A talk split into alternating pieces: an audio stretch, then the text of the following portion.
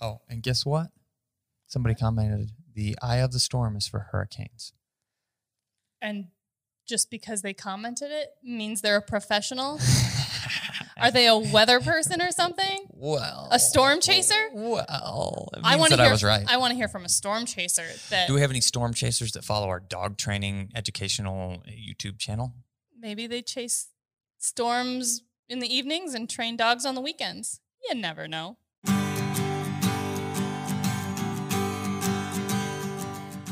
Welcome back to this week's Yawa, where we are going to answer as many of your awesome questions as we possibly can. But first, we want to take a second to celebrate. Ding, ding, ding, ding, ding. Because we are celebrating eight years in business for ourselves. Yep, and that Today. calls for popping a cork off of something. So It's what I had in the fridge. It wasn't in the fridge, but I reminded her that it should probably go in the fridge. Okay, it's what I had in the wine cabinet. Do you get this thing? I don't even know how to open this. Use a pocket knife. Done. So we are eight eight years in business to the day today. Huzzah! People probably think we're a little crazy because we do this every day together and we have stayed married the entire time. Yes, we have. and I'm a lucky man. It's got a smiley face on it. Oh, that's so afraid cute. it's gonna, Show him, show him. It's the smiley face. No, no, no, no, no. Okay, now you can pop it. All right, let's see if we can try and not break anything. I'm gonna hold these. They're breakable. Don't aim that at me. I kind of want to do this with a sword. I should have practiced. I watched this. I watched this. It was um a master class. It was with a sword. And they chopped Yeah, open. was like ka-ching with a saber. You know. no, I don't know. Oh, here we go. You you ever seen that? No. I'm sheltered. It's The gonna make a mess. anticipation is killing me. It's Just killing pop me. it off It's- already. It's it's freaking in there. okay, Oh, there it goes. that was a little anticlimactic. A little, but it's got some kind of cool foamy stuff. Pour a little bit in there. What is this stuff anyway? I don't know, sparkling sweet red, something, something, something. Something, something, something. In what are these magical glasses? These beautiful glasses are hand blown champagne flutes from my dear Aunt Melanie. We got them for Christmas a couple years ago. And blown And, is always my favorite. and just because they're gorgeous, I like to use them. And if they break, they break. Hmm. We were supposed to like toast or something. I just went straight for the sip. Yeah, I know. To to uh, business and us and to all of you that support and follow us and have been there along the way. There's been a lot of people that have helped us. There's been a lot of people that um, Have supported us. have supported and us trusted and believed in us. and, and trusted and believed in us is a very good way to put it. Because we, we, wouldn't appreciate be you. here. We definitely wouldn't be here without the trust people have put in us to train their dogs, the trust that people have put in us to find them a puppy that's going to fit their family, um, and the trust in us to help them train their dogs from home. absolutely So absolutely thank you all. thank all of you and ching here we go that's kind of tasty It is tasty. mm-hmm. Some Gonna champagne can be a little dry. You said gonna need more. Gonna that? need more Oh, of that. I'm pretty sure that this will be gone. Maybe even before part two. We will see. Come on. Okay. I got you. You got a sipper. I'm a sipper. Okay. Okay. So questions, questions, questions, This questions. is the perfect question to start this week's Yawa with hmm. from Bit. I'm no. ready. Okay, good. From Britt Spillett on Instagram. If you hadn't become dog trainers, where do you think life would have taken you? What? Seriously? It was the perfect question. And it wasn't even asked to. Huh. oh, oh. I just knocked the camera a little bit.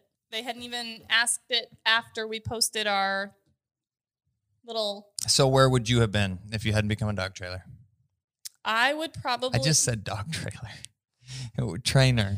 You're not. You're not a hauler of dogs I'm not. unless they're puppies, and you can get like three or four of them, and you're like a little puppy dog trailer. Okay, go. I well before I started training dogs, I was working for Sam's Club in the business office, doing deposits Mm-hmm. and accounting, and I liked what I was doing. I was fairly satisfied. I wouldn't say it was something I was passionate about, but I was content and had something like the dog training opportunity that we had not come along, I would probably still be doing that because honestly, I'm not much of a risk taker. You don't Uh, think you would have? You don't think you would have actually gone and taught for a little while? That's what you went to school for. No. No. If I had, we would never have had Aiden. Just saying. Uh, okay. Um, and there is a But I what I was saying is, I'm not much of a risk taker. So, me saying, Ethan, let's start our own whatever business, it wouldn't have been me. no. That was nope, him. It would not have. I was all him. And I was like, yeah, I could get on board with that. I love puppies. Who doesn't love puppies? So, um, Where do you think you would have been? I am going to say that I would have been. Well, before I left, I was fixing computers for the Geek Squad. I probably still wouldn't be there, but I probably, You were doing some school for computer programming too. yeah, which I hated. I mean, let's let's be Let's be real. Let's be real here. I did not enjoy that. I did it did a good job at it, but I did not enjoy it. Um, I got to believe I would be doing something for myself somewhere. I would have started some business doing something. And in all honesty, um, I looked at uh, a good portion of the money that I made for Best Buy at the time, you know, and looked at my monthly budgets and went, hmm, even if I made a small fraction of this for myself, I would be doing all right, you know. So I probably would have started up um, in direct competition with other computer repair places, including my previous employment position. I would have started fixing computers. I would guess. I would guess that you would have done something along those lines as well because But- you, were, you were good at it. When I was a little boy, I always dreamed I wanted to be a professional fisherman, and uh, haven't made it there yet. So Not yet. there's still time. There's still time. Okay, well, that was a really great question to start this week's Yawa off with, especially in relation to the fact that we have been in business now for eight years, which is pretty darn awesome. So, the next question that I want to touch on is from JM Gorham on Instagram. What are your thoughts on using e collars for limiting barking? Mm, They are Hmm. not the best option for something like that. Uh, Mm. typically, barking is not something that needs to be controlled in a sense of using an e collar or even better yet, a bark collar because the timing would be perfect. But a lot of times, the barking is a direct result of something else. Yeah, and I'm not going to say that we don't. Um, there isn't a time and a place for bark collars because they're definitely they're definitely a beneficial tool in some situations because, like Kat was saying, the timing is perfect. The cor- the correction in that situation can be perfectly timed and at the right level, and for every individual dog. Um, but with an e collar, actually, it'd be called like a manual bark collar. Um, it may be able to help somewhat with some dogs that are whiners that figure out how to whine under a bark collar. But even that, um, all of those behaviors go back to something. And I would say most of the time that something is a lack in someplace else of their life. because they or they want to be involved in what's going on. Uh, dogs in general have a very social personality, so they want to be part of what's going on. And when they're not, they tend to complain about it. And so, if you can a give them something else to think about or focus on, or wear their little butts out through both mental and physical stimulation, then the need for that bark collar, or even using a manual bark collar with an e collar, should be much less. Um, and the problem with using the manual bark collar yes, that's is where I was going. Oh. No, you're fine. It's the problem with using the manual bark collar by using an e-collar is that you're not there constantly and you don't have the transmitter in your hand constantly to make those timely corrections. And if your dog's barking and whining and then you're like, "Oh, I got to go get the transmitter," and then you make that correction, your timing's off and then it's not as effective. 100%. Great. That's tasty, but these glasses are a little bit um, cumbersome. It's like, You Yeah, don't want to like not- smash them into the microphone. So the glasses and the drinking aren't necessarily cumbersome. It's these giant microphones that Ethan keeps telling me I have to have like right there in front of my face that makes it hard to drink around. yep. But next question, and this is a good one from Trent underscore 14. Okay, what do we got? Did you keep Thunder? Thunder. Yes, we did. Yep. And if you are, are you going to do a training series? So, first No. of all, okay. Uh, Let me just expand on Ethan's very blunt and efficient answer because that's what I do. I expand on Ethan's answers. So, yes, we kept Glad you clarified there. expand. well, you know, sometimes I do, sometimes I don't. Uh, did we keep Thunder? Yes. Are we doing another series with him? No, because we have multiple puppy training series from very start to very finish. Uh, basically, the entire first year of our puppies' lives with Quest and Rogue. Uh, we have a few pieces of that entire series with another puppy named Fox and another puppy named Mac, which was like our first series. So the audio and video isn't like the highest quality, but the information is all still there. And then again, we did all of the training series with another puppy, Sprig, even though he was a lab. A lot of that beginning training is very similar to what we would do with any puppy, whether it's a pointing dog or a flushing dog. So 100%. we definitely don't feel like our YouTube channel is lacking content in that specific area. And we want to do, we want to focus more on being able to fill in the holes and Yep.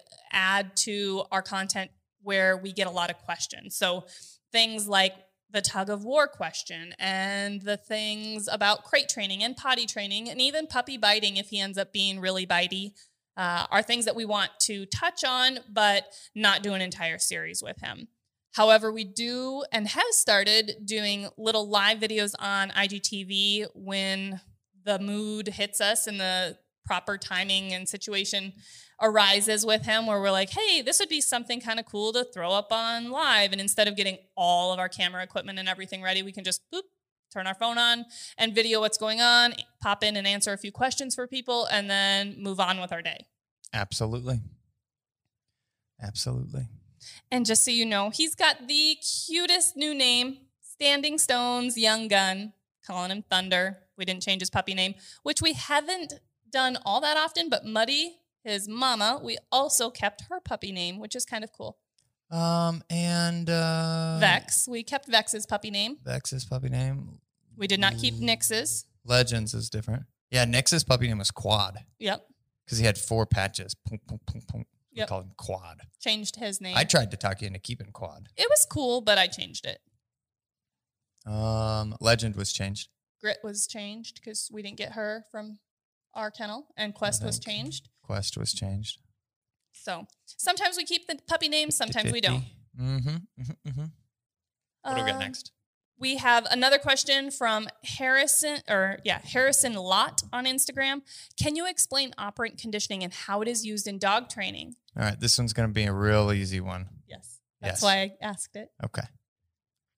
Go to the video titled, is it operant conditioning? Yes. Yep, yes, operant conditioning. It's on our channel. So um, we'll go ahead and throw it up somewhere in this vicinity so the exact title so people can search it. Or I don't think you can link to actual videos anymore. Um, I don't know. whatever. In the description, it'll pop up somewhere or something so it will direct you to where to go. But yes, it explains how and when we use All four operant quadrants conditioning. and videos of examples. So Yes. So the last question I think that we have time for in part one. I'm looking at the time. We don't have any questions left. We don't have any time left. We'll go to part two. okay. Part two. We're going to take a short break, guys. Thanks for being with us for this first part. We'll be back shortly to uh, celebrate just a little more and answer, some more questions.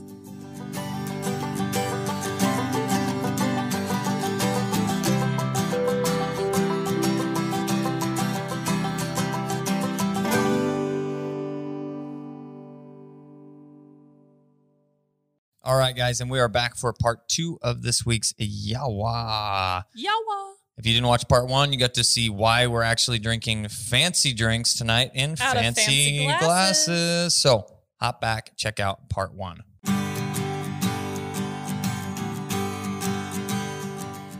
Now, we're going to go ahead and get started with a few questions. Right after I mentioned to everybody that we went through the shirts, and I wrote this on that one.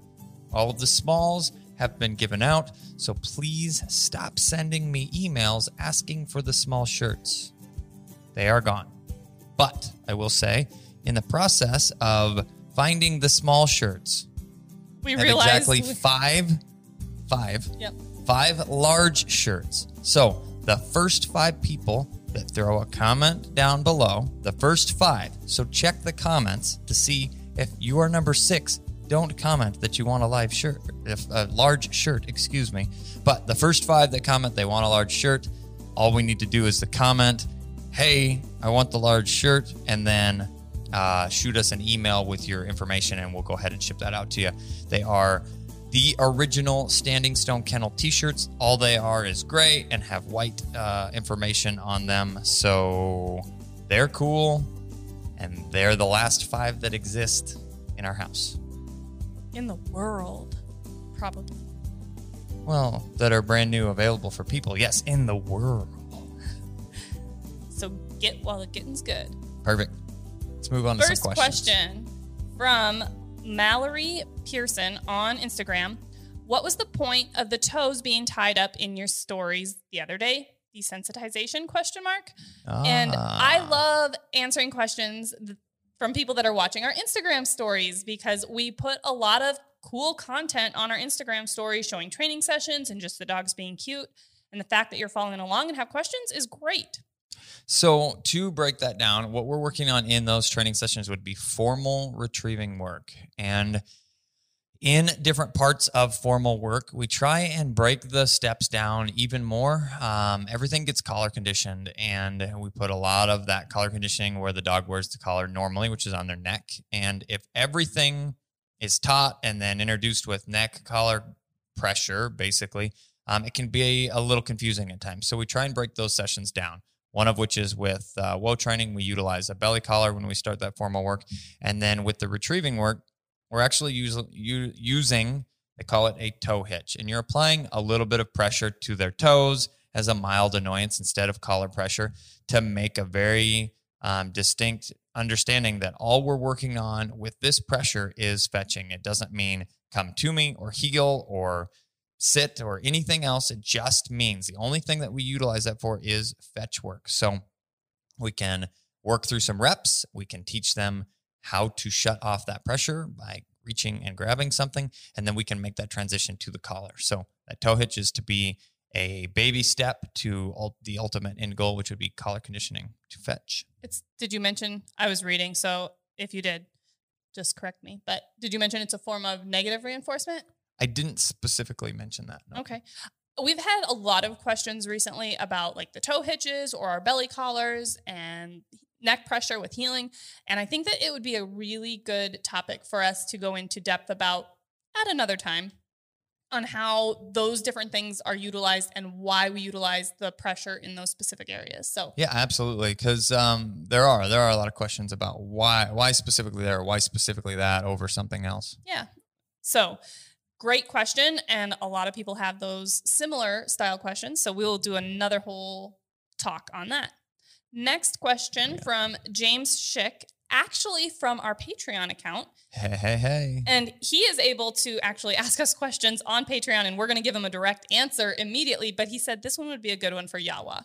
So I said, sure, let's do it on Yawa. First of all, thanks, James, for being a patron. Anybody that's interested in learning about what that is or have questions that don't actually get answered in this video this week, um, check out patreon.com slash standing stone kennels and you can join the community there. It's set up to be able to answer your questions on the daily.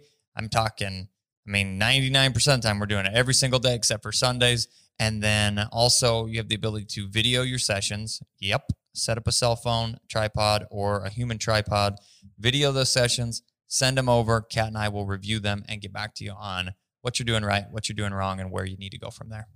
as well as, and this is a great place to just segue into this. Uh, there's also a level on our Patreon account for people that just want to support us and support the content that we're providing for them. Because we actually got a comment on one of our videos of Sprig in the field. Hey, you guys should get one of those fancy dancy gimbals for in the field so everything looks a little stabler. And that's great. And we'd love to get one, but there is always a place and time and so much money to go around for new equipment and things like that. For sure, the stuff's uh, expensive. Yeah, so we'd love to get one so our, you know, field videos are that much smoother, but we got to put it in the budget. So, uh, All of the money that comes to us through Patreon goes directly back into creating more content for you guys. yes. So, question for Yawa What can we do to make the transition home from training? They've been following the Rogue and Quest videos, but any other suggestions? So, this is a good question and something that when people send their dogs off for training for two to four months to six months to eight months of training, and they are ready to bring their dog home, a very, very important part of that process is spending time with us, enough time with us to go over everything your dog's learned in training and, to, feel, comfortable. Yes. Jinx, you owe me something. Let me think. Mm, pop. I don't want any You pop. don't want pop. um You just think on that. something, something, something. Anyway, um, so spending enough time to feel comfortable handling your dog using the e-collar. Uh, so your dog's just spent two to four months of training with us. They are very back rub. I want a back rub. Okie dokie. Uh, they are very, very conditioned at this point to do the behaviors that we're asking of them. So when mom and dad come to visit and they get their first excitement jitters out of the way, and then we start saying, okay, now we want to handle, want you to handle your dog. What happens is I say, okay, when you, for example, want Cody, which is your dog, James, to go onto your dog bed and you say, Cody, kennel. At the same time, I want you to press the vibrate button on your collar until the dog gets all the way on the bed. And you say, okay, got it. And then I go, and you say, Cody, kennel. And I say, James, did you push the button? No, she just did it. Well, I'm glad she just did it this time for you in this controlled environment in a place that she's been training for the last four months. But I want you to feel comfortable, A, pushing the button, and I want you to feel comfortable if Cody doesn't do it to know how to handle that situation and know that when you get home and you're transitioning home and she's back into her old environment and you say, Hey, I want you to kennel, um, and they don't, then you know how to push the button and how to get the compliance that we've taught over the last few months. Yeah, the thing is that dogs are very place and situationally oriented. So they cue more off of where they are and and around the situation that you're asking a lot of times more than the actual verbiage that you're using. Um, and that will, you know, stand true to going home. They go home, they try and revert back to the things that they were doing when they were in that environment previously. And if you don't feel comfortable or you just go, yeah, yeah, I feel good. Yeah, yeah. That's like a yeah, yeah, yeah. Hey, yeah, yeah. Um, yeah, yeah. I feel good. I feel comfortable. I don't need to work on this anymore. And you don't actually feel comfortable, then you get home and you get lost, and then stuff starts, starts to to fall off. The wheels fall off. starts to fall apart or everything's good for the For first couple weeks because the dogs that have left from training have been so conditioned that they are pretty much automatic when they get home but they haven't had the consistency then at home and the continued conditioning and they're like oh well i haven't felt the collar in a while maybe i really don't have to listen Yeah. i wonder what would happen if i don't listen and then they start pushing the envelope and then that's when the issues start arising so And every dog's personality is a little bit different, and that's going to change because there are people that say, "Oh, well, my dog never questions anything anymore." Well, there are dogs like that. There are people like that, but then there are also dogs and and people that question everything always, every second they get a chance, and that takes more conditioning. When the dogs leave our program, there's been a ton of generalization. They've been handled by multiple people. They have a really, really, really good understanding of exactly what they're supposed to do, and they will be borderline automatic for a while. And then when they start to figure out what they can and can't get away with, that's when some of the problems start to come back. Yes. So I would just recommend setting aside enough time, becoming as involved in the send home process as you can. Don't just sit with your hands in your pocket and observe and not put your hands on the situation. And Um, for the and average ask person, questions. yeah, ask questions. For the average person, that's a few hours um, Yes. to half a day.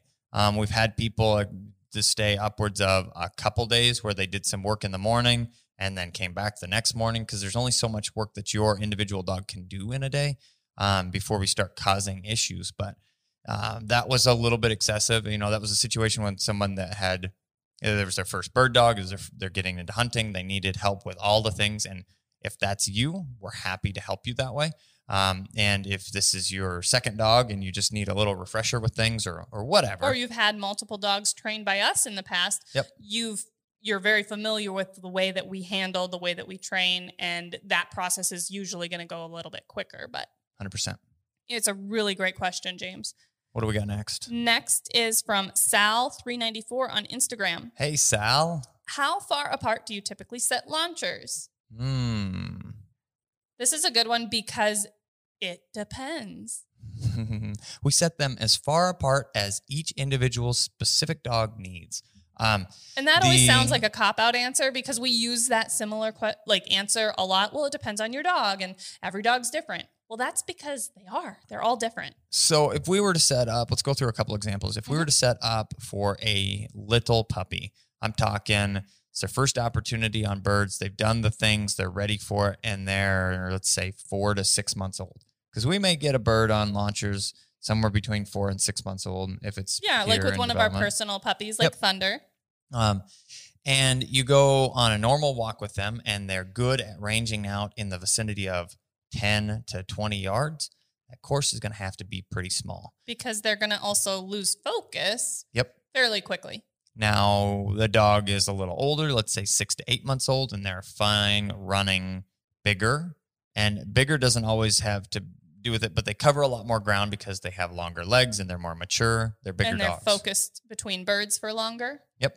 Um, you're going to be able to extend those distances out to, let's say, it takes you about 15 to 20 minutes to walk a three to four bird loop back to the truck. We usually set in circles because we're typically running multiple dogs, and then you end up back at the truck when you're done to get the next dog to move on. So your loop would end up being somewhere in that 10 to 20 minute range, depending on the dog. And then when you get to more of a level of a finished dog, we start really spreading those birds out. So it's going to be a more realistic hunting type of situation. And even to the extent of sometimes we set in clusters where, Yes, I was just going to say that. Sometimes we'll set, and usually we're past the point of launchers by that time. yes, And we'll put a bird and then very quickly thereafter another bird so that we're talking within like 50 yards, maybe, Yeah. or even less, you know, so bird, bird, and then nothing. And they've got to run and spend 10, 15 minutes hunting they're, where they're not going to really find anything. And then who, there's another little cluster of birds because that's a pretty realistic hunting situation. Um, never, unless you, not never, usually, unless you go to that preserve hunting situation, is there not one bird every 40 yards in the field and yeah, Yeah, and sometimes you need to stretch them out a little bit more too so that that dog understands that they have to work for it and we don't lead them into each launcher. They are actually independently Yep. searching productively to find birds. That's an absolutely fantastic point because when we set our course, we typically utilize the wind to the puppy's advantage. So if we've got a general direction we're going to be working, um, we have some some mowed paths that we kind of stay on unless the puppy gets clung to the path, but it keeps um, you know from completely tearing up a field if all of the motorized four wheelers whatever go down the same paths, and then we set birds on the you know, upwind side. So the wind is blowing to the puppy in the easiest scenario. And then when we get to those more advanced dogs, we we specifically set the birds on the downwind side, which is going to force them to be working away from the paths in order to even have an attempt to find the birds. And then So- if we get to the point where we're working with maybe even an older dog that is struggling to get out and hunt and they, you know, they're really pumped up right when they get on a bird and then that drive and desire goes down and they start plodding along and walking in front of you or walking behind you. Um, we need to adjust the way that we're setting launchers as well to help build momentum and you know keep them excited about the task and let them know what the purpose is sometimes that will happen with dogs even if they've had a great start, uh, they go hunting for a year or two, and the bird numbers and opportunities have been down because it's a bad year. Yep. And then the dog goes, This is a lot of work for a lot of nothing. And they get bored with it or tired of it, and they don't see the reward in continuing to hunt and work hard. Um, and then we need to bring that back into focus for them. Now, two things with that, I would say, one of which to touch on your hunting comment, because it's very, very, very, very true. Um, that also falls into some of our mature dogs. Um, and then this comment falls right into the next, which finding birds is a in essence a form of variable reinforcement because the amount of time in between each reinforcer, which is the bird, um, changes, and it's not always. It's actually it's usually never the same. And you know you have to find what that limit is of how often the puppy needs that reinforcement in training to be able to continue to stay focused and continue to drive on. Now, even our finished dogs hunt a lot in South Dakota, and we'll have a dry spell where it'll be we may walk this um, shelter belt, which I always uh, and any of the guys that come and hunt with me will know. It's like, how long's this shelter belt we're walking? Oh, it's just up the hill. You know, it's two miles long. Okay, that's a ways, and you start at one end and you push to halfway, and then you start and then you push to the next half, and it's a long way. And there may be um, with wild birds. I mean, you never have any idea where they're truly at. You've got some general ideas, but they're where they are. And when you find them, you do well. And when you don't find them, you find very little. And so even my seasoned dogs that walk that two mile stretch, if it's a dry stretch that day that we hunt it, I mean, there's, you get about 75% of the way down, and we've now spent nearly an hour without a bird, and they're on the ground. They start maybe looking for some mice. I see a point, I'm like, whoo. And then I see a little mouse go, and they kind of, you know, so some mousing can happen even with those more or distractedness can happen with some of those more seasoned dogs because they all have their limit and they want to hunt something. And when they're only finding this off game, that can sometimes be it. And in that situation, we redirect focus. Hey, hey, hey, come on, move on, get out of here. And then you can tell what the mouse point looks like and the bird point looks like, and you just redirect focus off of those. So, or the porcupine point. or the porcupine point, or the rabbit point. Um, but I have seen or the skunk or the skunk point. I've seen some dogs that have some pretty dang uh, staunch, convincing rabbit points before. Been in hunting with them and walk in to kick out a rabbit. It's like you knucklehead. What are you doing? I don't think that we have time for another question in this section. Ah. Sorry, guys. We will get to more questions in part three, but thank you for watching part two. We're going to take a short break and we will be right back.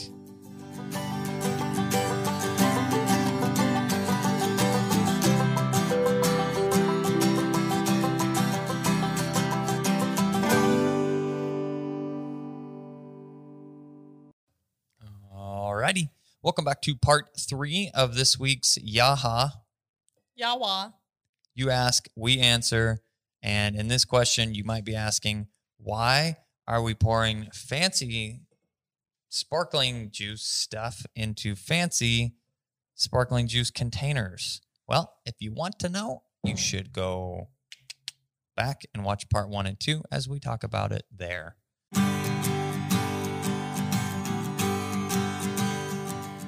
I've got one little announcement for the beginning of this one. We like to announcements, announcements, announcements.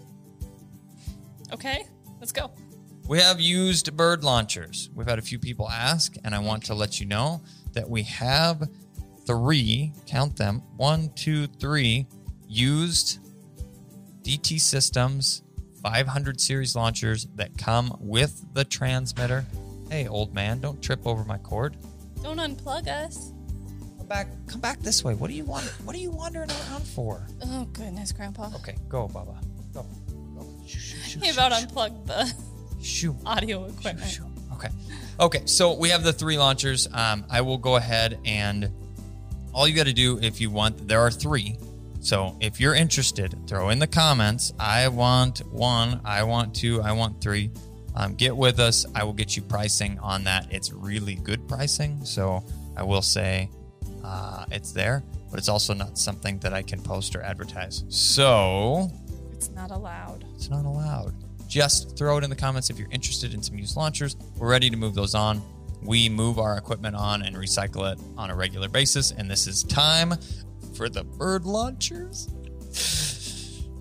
to go. Okay.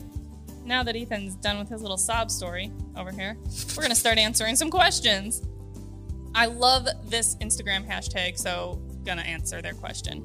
Just bird dogging it up Hashtag or is that the or whatever. handle? Handle, hashtag, you whatever. I don't know. I I Not a hashtag. am not really an Instagrammer, so well, it's not a hashtag. whatever. I like your name, just bird dogging it up. Are you building a whole new kennel or adding on to the one you have? If all new, new kennel. if all new, will you still use the old one? No.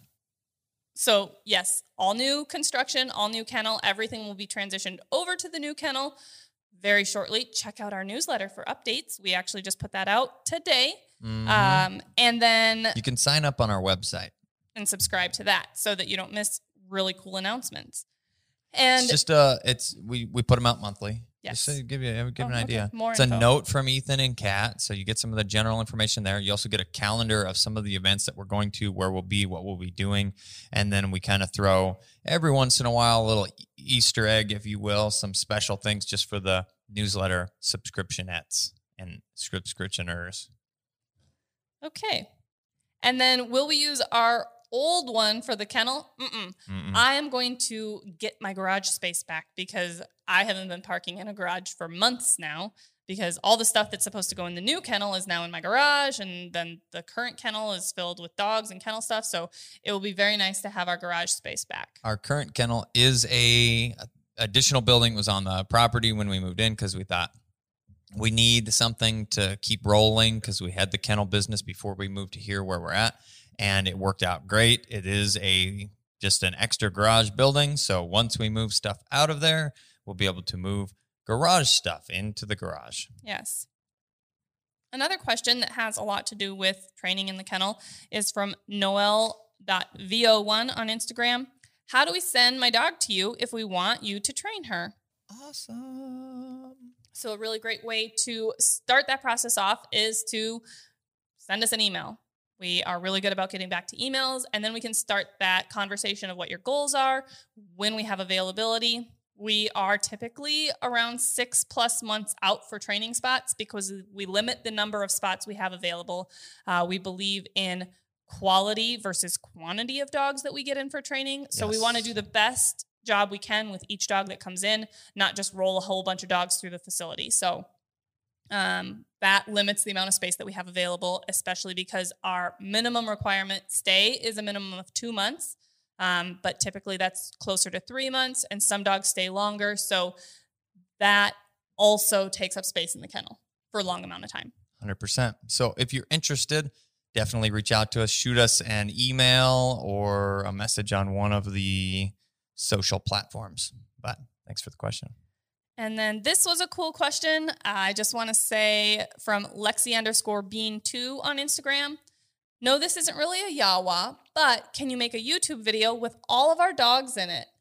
And I think that that would be a great idea. We kind of just did a recent video on why we love short hairs, and we featured quite a few of our dogs in that video.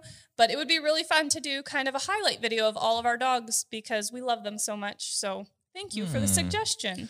We'll try and see if we can do that. It would be kind of fun. Um, there's often a good time if we don't have pregnant mamas, we could do it um, where we could run them all together in the field at one time. And you would see all, um, depending on who we have and who can run with it, but we'd have all eight or 10 or 12 dogs on point and backing all on the same bird. It'd be pretty cool. Even Grandpa could get in on that. Grandpa would definitely steal all the points. Yeah, he doesn't back anymore. I blame that on his vision, not his nose. Yeah. But that's a really great suggestion. and I'd love to do something with that. So we will try and put that on the docket and get something rolling. Perfect. Next question from Quake.gsp.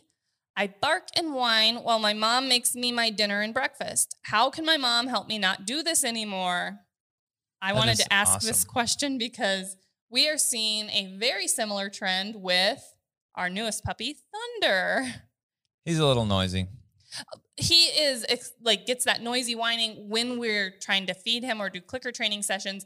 And in one of our next live videos that we do with him, I wanted to show that um, way that we're going to work through that because we've noticed it in the last couple sessions. I'm like, this is becoming worse. So we need to address it now so it doesn't become a habit. So it's a great question. Make sure to be watching for those Instagram live videos. They also will get popped up on our Instagram TV once we finish shooting them. Instagram TV is a great way to keep up on all of the new content. It's a new thing that we're doing now. Um, it's been around for a little while. We've posted some stuff up and down and yada yada yada. But now we're going to actually be sharing all of the YouTube videos. So just like these are going to be coming, uh, I think everything but Yawa, all of our training videos is what we talked about, will be on also thrown right up there on the IGTV. Okay. Next question from underscore J Rock on Instagram. And I love this question because Ethan and I always talk about what is our true purpose for doing YouTube videos.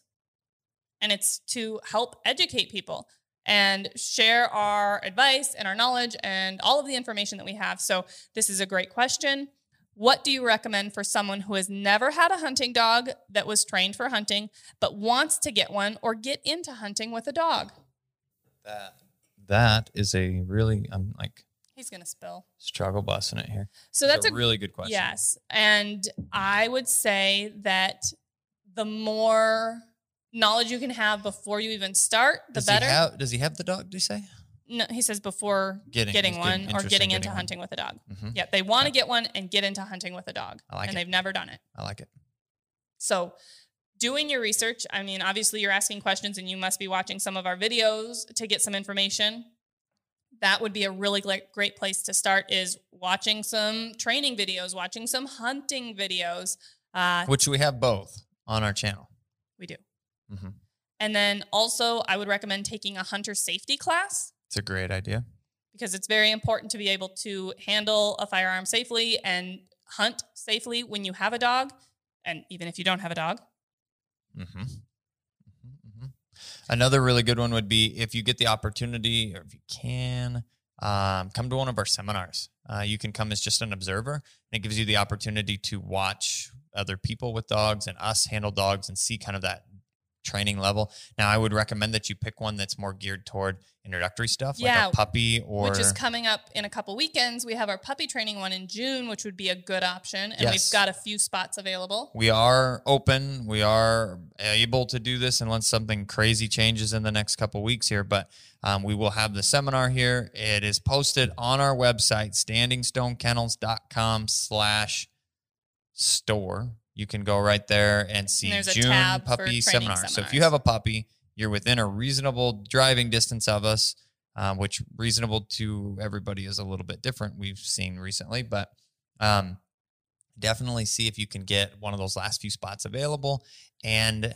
get all of the introductory stuff with your puppy. But Even if you don't have a puppy, you can just sign up as an observer to Yes. get the information. come watch, come and learn. we do have another one, I think, in come September. one, come all. that is for hunting prep, which might not be a bad one if you can't make the puppy one, to also get a pretty good introductory idea of how these dogs are going to be utilized for hunting. We talk about in that one specifically how to actually take your dog and hunt. We'll evaluate some different fields and discuss wins and things like that and say, this is how we would, you know, go after this specific property to try and best utilize our dog to be a, a really beneficial help in that hunting situation. And then my last recommendation would be try and find a mentor of some kind that could help you. Uh, somebody that has dogs, a similar breed that you're interested in getting would be beneficial as well, so that they have a similar hunting style. Um, and maybe you can even tag along in the field for a few hunts. You wouldn't be hunting, you wouldn't be shooting anything, but you'd be able to watch them hunt, see what they're doing, watch their dogs work. Something like that would be really beneficial. Somebody that you can ask questions of as well and have kind of a one on one relationship with Who is that um, can take you under their wing. under their wing? Who is that? Uh, who has the mentor program? Isn't there somebody that's set this up? Ah. I think it was. Uh, I think it's a Project Upland thing that they were It- talking about catering to. Well, maybe they were just talking about I know catering that a more lot of a specific age group. organizations are talking about like the three R's of recruitment, retention, and what's the other word? I don't know. Pheasants Forever does that. I know NAVHDA organization does a lot with trying to bring They new do people. a lot of stuff. all together, these yeah. organizations that have dogs and hunting based ideals are under the we all know that the sport could die out if we don't bring in the right people to continue it which and Yes, introduce there's- them right. I mean, I think that Yeah. there is really there really has been boundaries put up. Um, a lot of uh, hunters, bird dog people, um, some of them let's go. A majority of them can be guys, and a lot of guys can get some.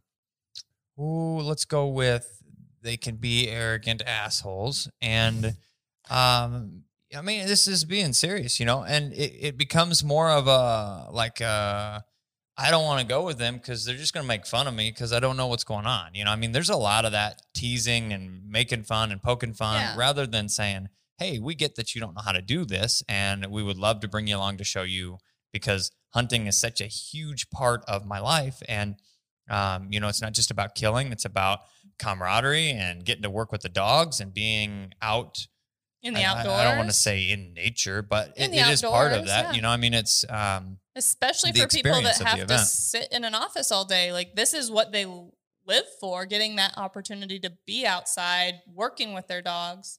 100%. So, Uh, it's uh looking for a mentor is a great idea and i think that a lot more people now are more open to that and realize that being a mentor is a good way to continue to grow um the Well- hunting community as opposed to watching it continue to diminish and move toward the direction of you know electronics and other electron or uh, what would be the word like digital the digital phase i mean everything is based around sitting in front of a computer Yeah. and not getting out there. And this is a great way to do that. So, very question. good question.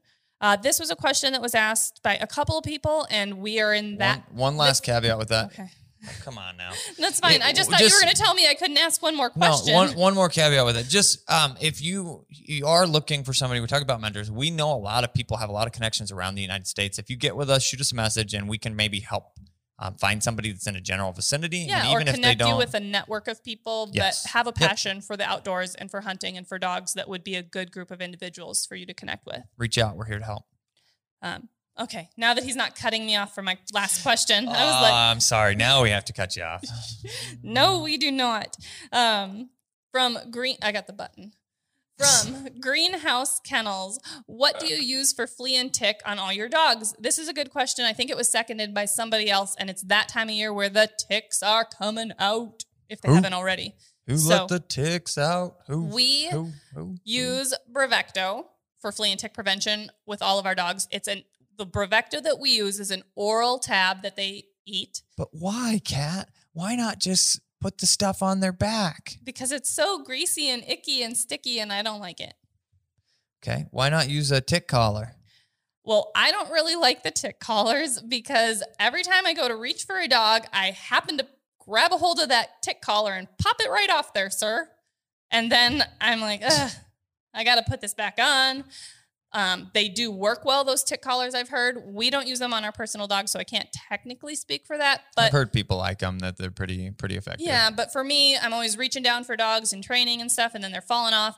Um, and so what I typically end up doing is zip tying to the dog's flat to the collar. inside of the flat collar. Yeah. But then they're zip tied to the inside of the flat collar. So then when you have to take the flat collar off to give a bath or do whatever, then you got to undo the zip ties. So eh, for me and with all of the dogs that we have in our own home and in the kennel, I prefer an oral chew. And I like the three month ones because it's less that I have to worry about and think about. Can put it on a schedule and make sure that they're getting it every three months. Yeah. And we never have any issues with ticks. I mean, I don't remember the last time I've seen a tick on a dog. For us, with our dogs, because we do have a breeding program, it is safe for us to give to our moms who are pregnant or nursing. So we can do that without any worries. Um, the one thing that we can't do is like our newest little puppy, Thunder. He's a little guy, he's going to be growing pretty darn quickly. And so I don't have uh, an oral three month that I can give him because his weight's going to change so fast that there's a chance that he's out of that weight range too quickly. Um, so once he is 44 pounds, It's pretty easy. it's pretty easy because that range for the Bravecto is from 44 to 88 pounds. And I know with None our short ours hairs, none of them are going to be over 88 pounds. So once he's at 44 pounds, he can just get on the Bravecto schedule with the rest of our dogs. So that was a great question. And I don't think that I have time for another one. So I'll try and squeeze in a few more in part four. Thanks for watching. We're going to take a quick break and we will be right back.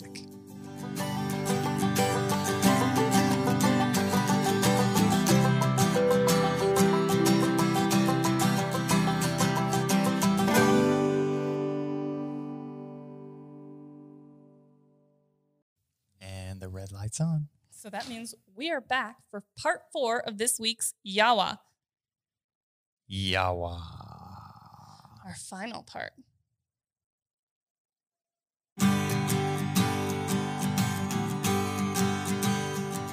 Questions. Let's go. Chop chop. Chop chop. Okay. We have no announcements. From just Brian- questions. if you want announcements, check out part one, two, and three.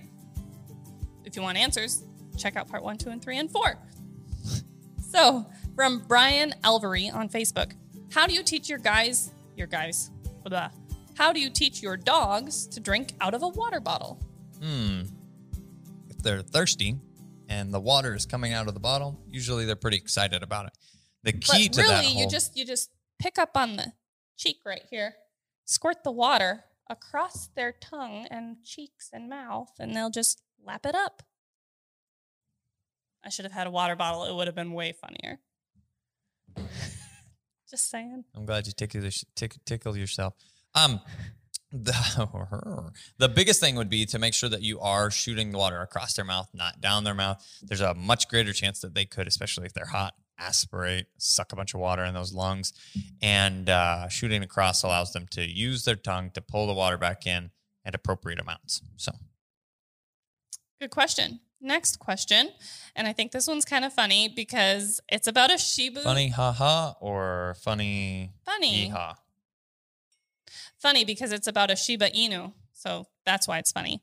From Fang. Aren't those really like Kongler. wrinkly dogs? I don't know actually. Go- producer, Google it. Um, Shiba Inu? Fang Konglor on Instagram. I have a one and a half year old Shiba Inu. I am starting to teach him to retrieve for fun and to let some energy out. But while training, he stays down the hall and kills the bumper. Do you have any advice to help me stop him from killing the bumper and to have him bring the bumper to me? So this is not actually um, funny. I'm not making fun of you. Please don't think that. Um, but our little puppy loves killing everything right now, and we call killing it because oh, it's they're, like they're cool dogs. Check that out. got the curly tail. hmm Curly tail, not not really wrinkly. I was thinking of a different dog. They kind of Yeah. look like uh, a teddy bear, though. I mean, Yeah, teddy bear so ears and then curly tails, but Um, very athletic. Very muscly. Mhm. Yeah.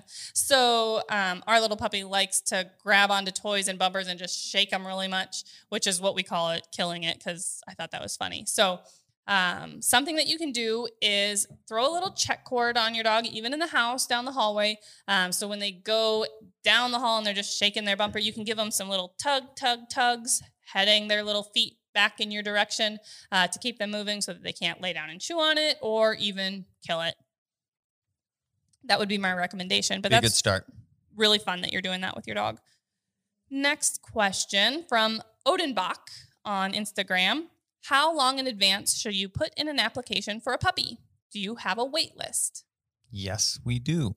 Right now, the wait list is approximately two years. We're taking deposits for 2022 currently. Today is uh, June 1st.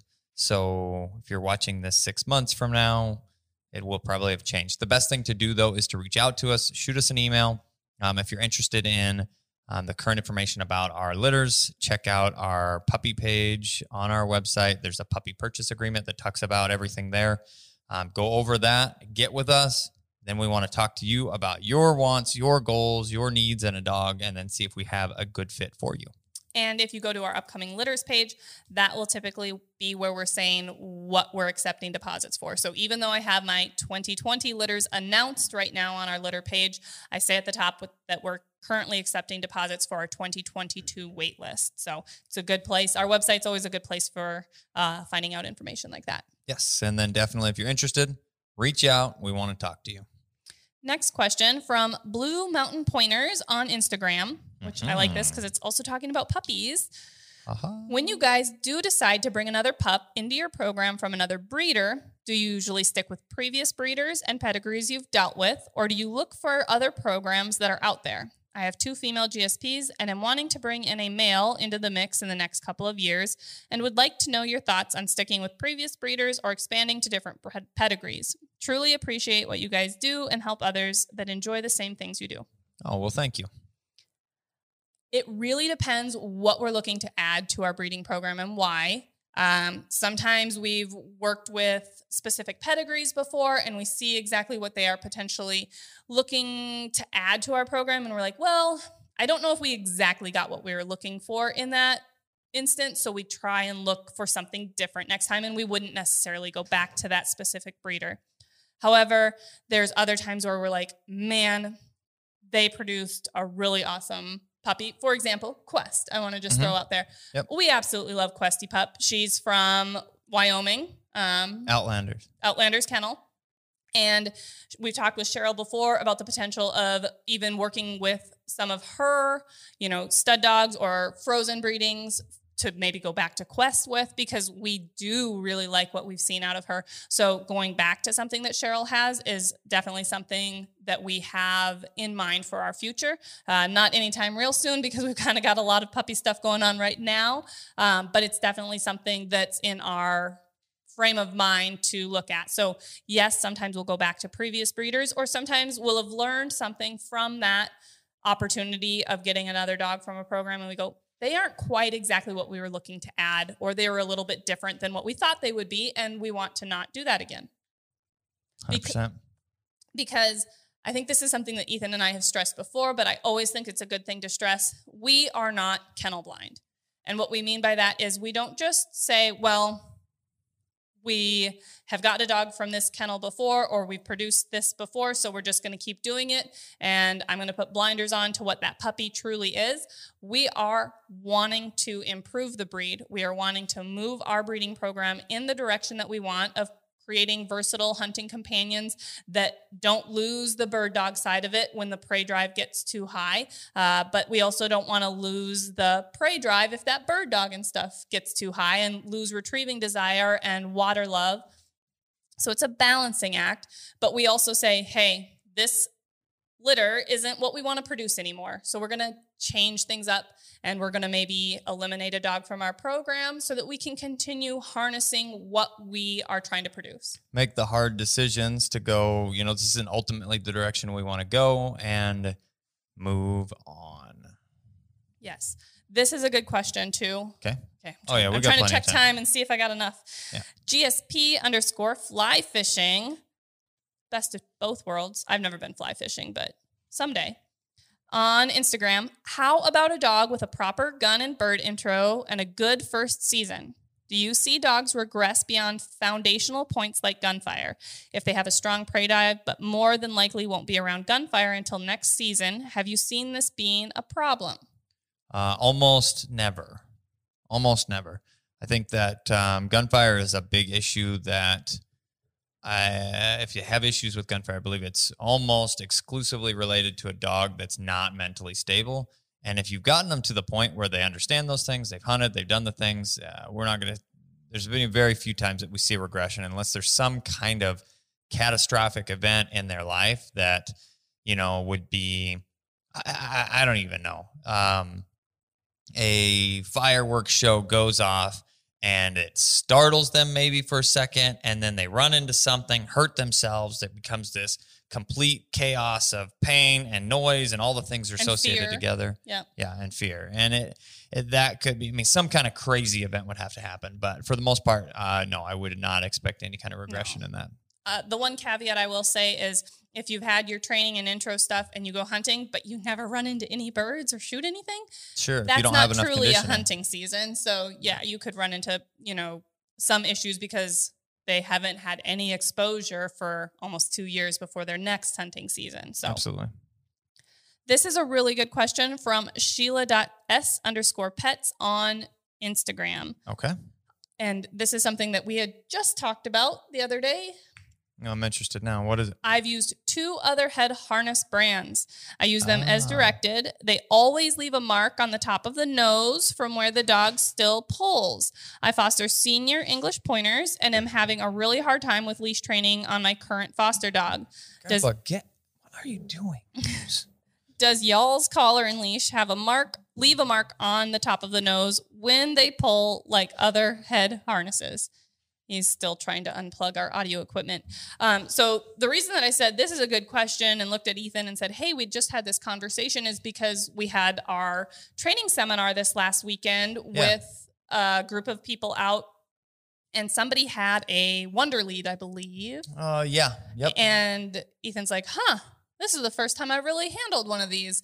They're pretty darn abrasive. And I said, yeah. And I've heard from other people that, that you know, there's all these other harness style, halter style leads out there. I said, we should do a video where we get one of each and do a comparison across the board because we really love our easy lead design and how it works when used properly. And I think it would be really good for other people to see why it works and how it actually truly works differently than some of these other brands.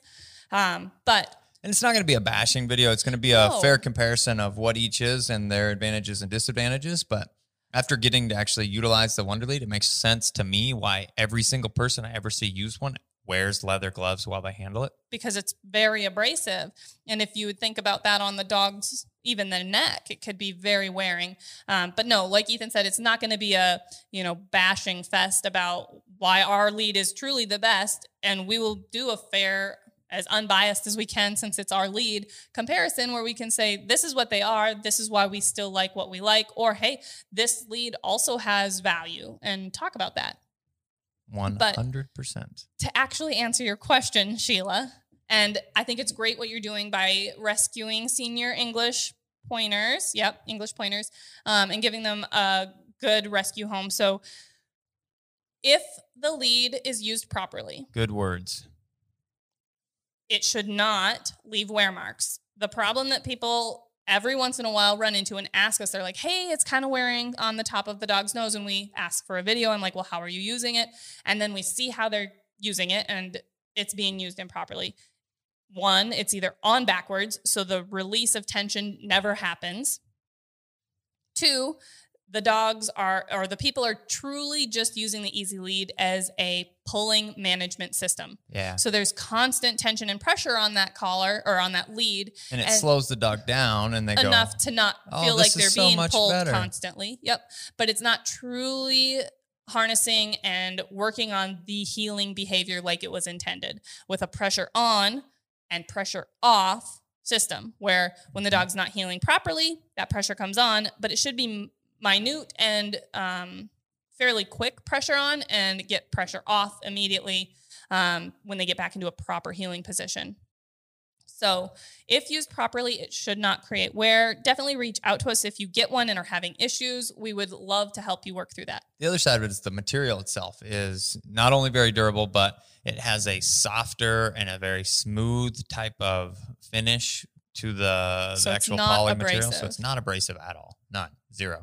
Feels soft in your hand, but at the same time, it's got that um, nylon rope that runs through it that makes it very, it doesn't stretch, it doesn't give any other way. So, So, it's really springy, so that tension and pressure comes off very easily when used. Yeah. So you think about something that wants to spring kind of back to straight. If you put tension on it, as soon as you release that tension, it goes back to trying. And that's how it works really, really, really well for the the pressure is applied. And then as soon as you release the pressure, there's there's nothing there because it tries to completely spring open to nothing. So Yes. straight. We got time. Okay. Just checking because you're my like question Oh Nazi yeah. over here. Oh yeah. We got time. Last question, probably from Luke Luke.Hoffecker on Instagram.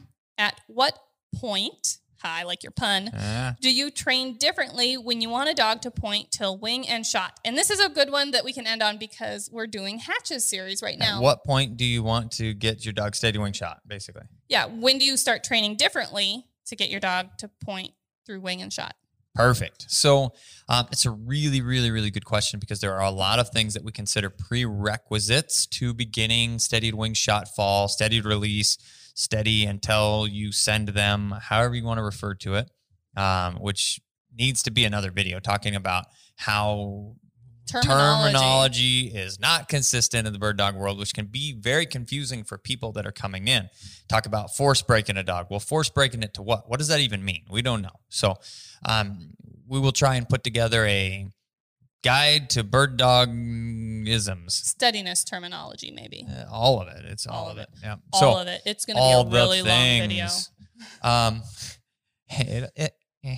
but the, it's a great question. So we want to see dogs that have gone through all of our basics, and our basics are basically The if you watch the pointing dog series that we have, uh, the biggest ones i think we have them listed at standingstonekennels.com slash links you can actually find the playlists and the playlists have rogue and quest that show step by step from puppyhood on what we taught them and got them from eight weeks to killing birds over them then we have a few series in there that we actually show how to whoa train dogs um, and then uh, Our most recent one was with Legend. Yep. Legend did a really nice job, and it shows up pretty, uh, pretty realistic, pretty common response for the average dog. Um, we'll probably have to at some point make one with somebody who has a terrible response to the collar because it's a totally different process, but that's few and far between. The reason we use the method is because it works for so many dogs. And Rogue also, we did a whoa training portion in her puppy training. And she series. had some quirks to it, Some but she basically handled the same yeah, way too. She did So some wheelies. Never seen that I before. have that was it a was first. like, what are you doing, girl? And it was a live video, so it was like, well, I guess this is what we're going with. Yeah. Uh, But um, uh, so we've done all of those basics, and then we take the dog hunting. And the key to the hunting aspect of things is when we move on to steady to wing shot and fall to release, all of the things, we want to make sure that the dog has a firm understanding of what the game is, because in order to get steady, we basically, in essence, take away the chase. As soon as the chase comes away, the dog will stand steady. So if you have a dog that's gone through just the basics and doesn't have an opportunity to put all the pieces together, truly understand their role and what all those pieces meant for them as a hunting dog, then you add confusion to the process. You potentially can cause a dog to lack retrieving desire if you put too much pressure on them without that full understanding where they're like, if I don't ever get to chase, what the heck is the point? You know, I'm not going to get to retrieve. This kind of sucks. And they just kind of meh, through training. Well, dogs are predators. They love the chase. They love that game. And it's a great way to build boldness and confidence and everything else. So when we start to take that away, you don't have enough understanding. You can potentially develop um, resentment to the training and you can lose drive and desire around the task. So need to have all of those things. Once you get to those things, we teach again with an extremely low pressure method that is involved more around conditioning and setting the dogs up for success. It's a big part of what our program is based around. So we we teach and develop dogs. We don't force and break dogs. And in that mentality, you have the ability to figure out how you can go about to the best of your ability to help that dog to learn the task at hand. Now, we break that into a few things. First of all, we help a dog learn how to stand wing and stand shot. That involves going backwards a little bit in training to a belly collar, um, working through those things. Then we teach them to stop to wing and stop to shot. So that involves movement. And then once they've got to that point, we go out. We we go back to pigeons and launchers, homing pigeons. We let them work through flyers until they'll stand those. Then we introduce gunfire. Then we move from that to shooting birds over them and then into running birds. And all of that's done with a belly collar. And once they're good at handling running birds with a belly collar on by themselves and they get confident with that, usually we're making that transition transition back to the neck collar and then we start running them in braces. So And if you're interested in this process at all, we actually just started a new training series with Hatch, and the first video the is hatch ski. first video is out, which Ethan was kind of talking about already. The second video is scheduled, and we are getting ready to shoot the third video very soon. So you're going to be able to follow along with our entire will take- steadiness series. Yeah, this series will take a a normal, realistic amount of time that it takes because it's just starting now and we're posting them as we're going along. It's good. You're going to see. I mean, so I mean, realistically, before we're actually killing birds over him and he's transitioned back to a collar on his neck, running in braces. I mean, it could be a month or two from now, depending on him. So it's it all depends on the dog, but you'll get to see a kind of a realistic timeline, and we're going to show you every single step and damn near every single training session. So you're going to be able to watch His how progression. he truly progresses in real time. Yes, just like any of our puppy training videos, it's li- it's basically live. It's the first time this happens. You get to see if something falls apart, like the second video. so check that out because it was kind of funny. Uh, the second video was bad, but it Not shows bad, but it was bad. we lost a little control. Uh, you're gonna have to check it out. It should be air. It comes out what this week? Yes, this week. This week. So um, definitely, guys, take a look at that. Thank you. I think that's all the time we have. That is all the time we okay. have. Thank you for joining us this week. Mm. we're out of uh, Bubbly. is this? We're out of bubbly and we're out of time. So we appreciate you guys watching. We appreciate everyone that subscribes to the channel. We uh, Appreciate your questions. we appreciate your questions. We have all of the appreciation. And um, because today is the day that we're celebrating our eight years in business, we appreciate everybody that has helped us to get where we are today. Thank you guys. I'm the guy with the pink gun. And I'm Kat the dog trainer. We'll see you next time.